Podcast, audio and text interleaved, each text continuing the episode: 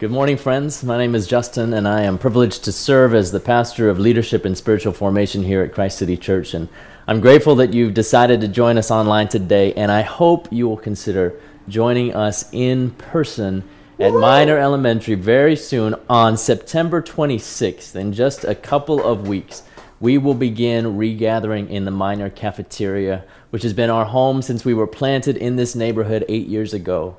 And we want to invite you to join us as long as you're comfortable doing so. Uh, we'll be sharing more details about precisely what that will look like, COVID protocols, and more in the coming week. So be on the lookout for that in the scoop. Uh, we are so grateful to our friends at Minor for opening the doors for us again, and we ask for your prayers and your volunteering as we prepare to return to in person services and as we figure out all of the logistics of running services both live and online for those who cannot or are not able or are not comfortable yet to join us in person. And we are grateful to God for sustaining us over these last long months. This weekend uh, marked 20 years since the historic and awful events of 9 11 uh, 20 years ago, I was 18, a second year university student in London. And so for me, it was a Tuesday afternoon around 1 p.m. I was home with my flatmate and a friend after having taken classes that morning. And we, we had a, a small box TV that sat on a small stool that sat in the living room that also passed for my bedroom. And for some reason, we had the TV on at that time. We were watching uh, Uh, when the second plane hit and when the towers collapsed. I remember it so vividly, as I'm sure many of you do as well. 20 years on, it's strange to think of the, the tragedy and the scope of the loss that day, though it remains so visceral for so many. The countless stories of those who lost their lives and those they left behind threads of life cut too soon, creating gashes in the tapestry of our common humanity, a reminder that misdirected fear and hatred so easily cause so much devastation. I think of the self sacrifice and the goodness and the heroism on display that day of first responders, medical personnel, aid workers, journalists, civilians on a hijacked plane, ordinary people doing extraordinary things. The instincts that sought to save and to serve others, to love neighbor even at cost to themselves. And I'm grateful. But I also think of the fearful and misdirected responses to 9 11. Of Balbir Sodhi Singh, a Sikh American who was murdered just four days after 9 11. Yet another victim of the prejudice and xenophobia that has always festered in the American story. I lament the, the violence and war that has dominated the last two decades. I grieve the costs in billions of misspent dollars, as well as, more importantly, the thousands of stolen human lives and the devastating traumas inflicted, the cycles of violence perpetuated. I mourn the injustices and evil perpetrated apparently in the name of our security and safety.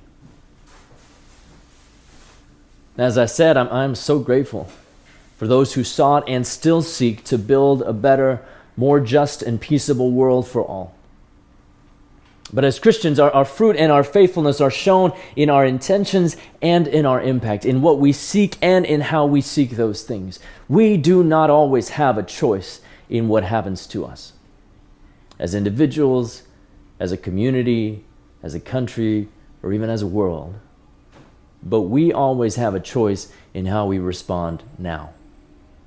I keep in the forefront of my mind the words of Alexander Solzhenitsyn, a Russian dissident who wrote some 50 years ago If only there were evil people somewhere insidiously committing evil deeds, and it were only necessary to separate them from the rest of us and destroy them. But the line dividing good and evil cuts through the heart of every human being. So let us name good and evil outside of us. Let us fight for the good and oppose the evil. But may we always do so with the humility that acknowledges we do not see as clearly as we think we do. And that the equally vital task is to name the good and evil inside of us, to fight for the good and oppose the evil inside of us. May we, as followers of Jesus, ever and always be alert and attentive to the calling and conviction of the Holy Spirit to seek redemption and restoration over revenge, and to seek life and love and joy and justice, especially for the least of these. This is the good news of Jesus Christ that God longs to bring to bear on all creation, and this is my prayer and my hope on this anniversary weekend of 9 11 as we pray every week God, your kingdom come, your will be done on earth as in heaven. Amen. Today we continue our three week mini series entitled In the Meantime, where we've been exploring how to live in the liminal spaces, the in between places, poking at the paradoxes that define our human existence and experience, that it describes so much of where we are in the meantime between the virus and the vaccine and the variant, with schools and workplaces and churches reopening and regathering, and then in an increasing number of cases shutting back down again. With all the anxiety and uncertainty, with the disappointed hopes, with the exhaustion of ever present emergency and being ever on high alert, and then somehow, some way, trying to figure out how to hold and treasure the moments of joy when they do come. An unexpected phone conversation with an old friend, a new relationship, twins arriving safely, a professional step up, a better living situation, healthier rhythms, whatever it has been for you in this season, I hope you have been able to recognize and receive the goodness of God. In a sense, we're always in the meantime. We're always in some transition of some kind, always experiencing disruption or disappointment of some kind. There is no perfect setting on which we can cruise through our years on this pale blue dot. Uh, and I've been feeling all of that as, as I have returned to full time work these last couple of, of weeks after a couple of months of paternity leave this summer. And I've been feeling that as we prepare to restart in person gatherings at Minor Elementary after more than a year and a half of being solely online. I've been feeling that as I re engage atrophied work and relational and emotional muscles and discover that they are in worse shape than I had ever thought. The baseline of tiredness in my soul and in my bones has risen over the last year and a half. And I have felt so acutely my desperate need for God. Though I must confess that that need for God hasn't always driven me to God, but we'll get to that. Over these last couple of weeks, as I considered what my offering to this series would be, God brought me to Psalm 23. It has been what I needed for this season, and perhaps there may be a word or a seed or a pearl for you too. This psalm was written by David, greatest king in Israel's history, and Given the tone of the poem, we might think that David, who was once a shepherd boy himself, he wrote this as he watched over his own flock of sheep as they grazed peacefully in a pastoral setting in a lush meadow of green grass by a quiet stream. The breeze off the Mediterranean tussling his hair as he composed what would become one of the most famous songs of all time. But according to tradition, David wrote this psalm while he was fleeing from King Saul. Someone he had looked up to and served faithfully, and yet whose jealousy and insecurity had driven him to a murderous frenzy. David had no place to call home. He couldn't stay in one place for too long for fear that Saul would find him and kill him. David was on the run. He was unsettled. That's when he wrote this psalm. And it makes such a difference to me that that was the context in which David wrote Psalm 23. Because that is so often the dynamic of life. Where it seems nothing is guaranteed but trouble and unsettledness, where we don't know what may lie ahead, where we don't know what may bring us down, though we feel the encroaching enemies, real or figurative, those that threaten to overwhelm us anxiety and despair, financial trouble, the weight of living in a world that does not acknowledge or affirm our worth or value. and so much misdirected fear and hatred from those who do not share every aspect of our identity. Not even to name a global pandemic that has claimed many of those whom we love and continues to disrupt and destabilize the world as we know it and even our dreams of the world as we hope it could be. To be quite honest, this last year and a half has shown us some of the disappointing depths of human depravity. And it is in this kind of environment that David wrote Psalm 23. And so perhaps Psalm 23 has more to offer us now than it might in times of rest and ease. Let me offer then some words that God has been offering me lately. The Lord is my shepherd, is how the psalm begins. And so we add shepherd to the list of metaphors that help us understand a little bit more of who our great and infinite God is. And as we walk through the six short verses of this psalm, we unpack this together. This metaphor. How? How is God a shepherd? I lack nothing. The Lord is my provider. He lets me rest in grassy meadows. He leads me to restful waters. He keeps me alive. The Lord is my sustainer. He guides me in right paths for the sake of His good name. The Lord is my companion. Even when I walk through the darkest valley, I fear no danger because you are with me. Your rod and your staff, they protect me. The Lord is my defender. You set a table for me right in front of my enemies. The Lord is my host and my justifier. You bathe my head in oil. My cup is so full it spills over. The Lord is the giver of blessings. Yes, goodness and faithful love will pursue me all the days of my life. The Lord is for me. I will live in the Lord's house as long as I live. The Lord is my home. We could spend weeks months, and even the rest of our lives unpacking each of those lines, each of those characteristics, each of those ways Yahweh God shepherds us.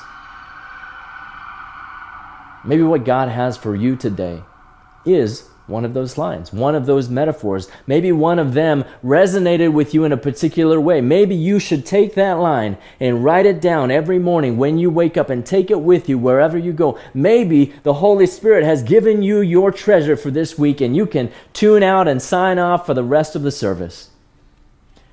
But stick with me just in case there's more. The thing is, the Lord is my shepherd was not confined to what actual shepherds did.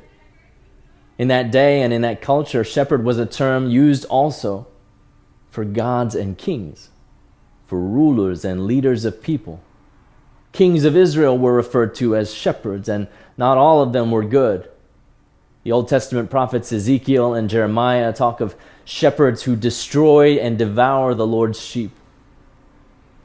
In other Old Testament passages, Yahweh, God, is referred to as the shepherd of Israel. You led your people like a flock by the hand of Moses and Aaron, it says in Psalm 77. Or then he led out his people like sheep and guided them in the wilderness like a flock, Psalm 78. Or give ear, O shepherd of Israel, Psalm 80. And so this psalm, Psalm 23, it draws on all of that cultural imagery and history as well. When David sings, The Lord is my shepherd, it is an admission of trust and confidence. And it is also a pledge of allegiance. The Lord is my leader, my king, the one I follow and obey. Old Testament scholar John Goldingay plays a, a simple trick of, of reframing by, in, in a Yoda like move, reshuffling the opening words of the psalm. From the Lord is my shepherd, which we're probably very used to, to my shepherd is the Lord. My shepherd is the Lord, from which the question presents itself to us and for us who is your shepherd? Who is your shepherd? Who or what do you rely on to provide for you, to keep you alive, to accompany you, to protect you, to feed you and nourish you, to bless you and be for you? Who or what do you turn to when you want to feel at home? Is it your own hard work? Is it a particular substance or habit? Is it a person? A significant other or a family member or a friend? Is it a particular myth or dream or motivating narrative that when you get to the next accomplishment or achievement or life goal or salary level or when you do X, Y, or Z or when you can make up for or cover up the shortcomings and scars you picked up, the brokenness or baggage you carry, then you will know peace and rest and assurance and provision. Who is your shepherd. My shepherd is the Lord. That's the answer I hope I give with my lips and with my life, but I know it is not the case all too often. I am not always able to speak the words of this psalm with conviction or confidence, and sometimes my actions prove my words false. Sometimes I pray the words of this psalm as a prayer Lord, I am not there but I want to be there. I wonder what David's mindset was when he wrote these words. You know, we know from other Psalms that you know, David was not afraid to voice to God whatever he was feeling. Right? Whether he was on the mountaintops of confident faith and trust or in the valleys of fear and despair and disappointment. Psalm 13, How long will you forget me, Lord? Psalm 22, My God, my God, why have you forsaken me? Psalm 56, Have mercy on me because I'm being trampled by my enemies. And so, what was David feeling when he wrote these words in Psalm 23? Was he full of confidence and unshakable faith, even in the midst of trial and tribulation, speaking out affirmations and assurances of God's goodness? Or was he not quite sure? Was he expressing to God where he hoped to be but wasn't fully or wasn't yet? Perhaps it was both, and everything in between. The thing I love about songs is that they come from one person's lips or life and they can take on any number of shapes and sounds and meanings for someone else. I don't know all of the stories or motivations behind my favorite songs. I know some of them, parts of them, pieces of them. But the gift of those songs from those songwriters is that they can become mine too. They can become something for me too. And the thing about the Psalms is that these words that we find in the Bible, including Psalm 23, a song written by one man at a particularly fraught and fragile moment of his life, they made their way into the songbook of a nation. See, the Psalms were sung collectively, corporately, together by the people of Israel. People would have sung these words together. Now, I've been a worship leader for 20 years. I know how critical and picky people can be when it comes to music. I don't like this worship leader.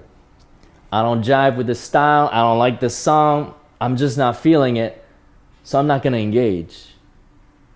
And while the people of ancient Israel were not brought up in the largely individualistic, consumeristic society of our day, I can still imagine the scene when, you know, Psalm 23 came back up in the rotation. Some of the people would be on a spiritual high. Yes, the Lord is my shepherd. I do not lack anything. Praise the Lord. Others there might be singing those words even though they were expressing a longing and not an experienced reality in that moment.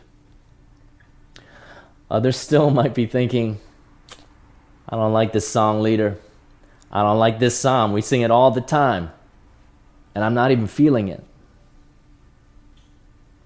But worship, not simply being swept up in our emotions, being able to express the very thing we are feeling in the moment, although it can be. True worship is an act of the will. It's a conscious and intentional decision to be present to God, to engage our hearts and our minds and our lips and our lives in actions that honor God, that reflect the goodness of God, even and especially to those around us, even when the situation is not to our preference. There is a reason Jesus says the greatest commandments are to love the Lord your God with all of your heart, mind, soul, and strength, and to love your neighbor as yourself. And these two commandments, they're like one another. The true, deep power of a community of faith is best expressed when those who are on the spiritual high recognize that there are those who may not be there and sing in solidarity with those who are praying. And when those who are praying or just mouthing the words move out of themselves to celebrate with those who are celebrating. And when those who are leaning into their personal inclinations or preferences or cynicism choose to risk something on behalf of someone else. That is when we intertwine our threads, our well being, our lives with one another's. That is when we become part of something bigger than ourselves, when we become part of one another. And still, and still, and still, one of the things that makes this psalm so powerful is that it expresses deep and grounding and stabilizing truths about our God and therefore about our reality simply and succinctly. It's not hard to memorize Psalm 23. It's just six verses, 116 words in the Common English Bible. It takes about a minute to recite it. And chiseled into the structure of the psalm itself is this beautiful reminder. The name of the Lord, Yahweh, Adonai, is mentioned twice in Psalm 23. In the first line and the last line. Book ends. As if to remind us, the listeners, the singers, that all of reality is found within the infinity of God. That there is nothing beyond my shepherd, that there is nothing greater than my shepherd, that there is nothing that can overcome my shepherd. Every life and every sphere of every life is lived completely in the presence of the one true God. And right at the heart of the psalm in verses 4 and 5, there is a shift from talking about God to talking to God. It's no longer Yahweh Adonai, the Lord, it is you. And it is in the darkest valley that this shift takes place. It takes place in the face of danger and death. It takes place when David is being pursued by someone who literally wants to kill him. That's when the rubber hits the road. That's when our faith is proven. When your back is against the wall, who is your shepherd? Friends, faith and belief are not about what statements we intellectually agree with. They are about what we build our lives on, about what we trust to be real and how we live accordingly. How you live your life reveals what you believe. How you spend your time and your money reveals what you believe. How you treat your neighbors, your coworkers, your family, your friends, your enemies, those who can pay nothing back to you, it reveals what you believe. How and where and for whom you show up reveals what you believe. Who you turn to in times of need reveals what you believe. Reveals who your shepherd really is. The words of Psalm 23 4, the expression of faith, of belief, of trust in God in the darkest valley is this You are with me. Now, one of the most common sayings of God in all of Scripture, usually paired with fear not, is I am with you. That's the divine promise. That's the word of salvation to Abraham and Isaac and Jacob in Genesis, to Moses and Joshua as they led the people of Israel to the promised land, to the people of Israel and Judah through the prophets, to all of humanity in the person of Jesus, named Emmanuel, God with us, the Good Shepherd, and then revealed through Jesus to us by his Spirit, the divine promise of presence. But faith always requires a response on our part to the activity and reality of God. As one scholar writes, it is between those two dynamics, the divine promise of I am with you and the response of faith of you are with me, that the currents of the life of faith ebb and flow. In the, ones of one of my, in the words of one of my favorite theologians, philosopher Dallas Willard, grace is not opposed to effort, as opposed to earning. We are invited, challenged even, to take hold of the divine promise of I am with you and to make it our own by responding in faith to God. You are with me. My shepherd is Yahweh. that shepherd, our God, is revealed most clearly in the person of Jesus Christ, who claimed that metaphor for himself. He knew what he was saying when he said, I am the good shepherd. And he backed it up with his life and his death and his resurrection. And again, the divine requires a response.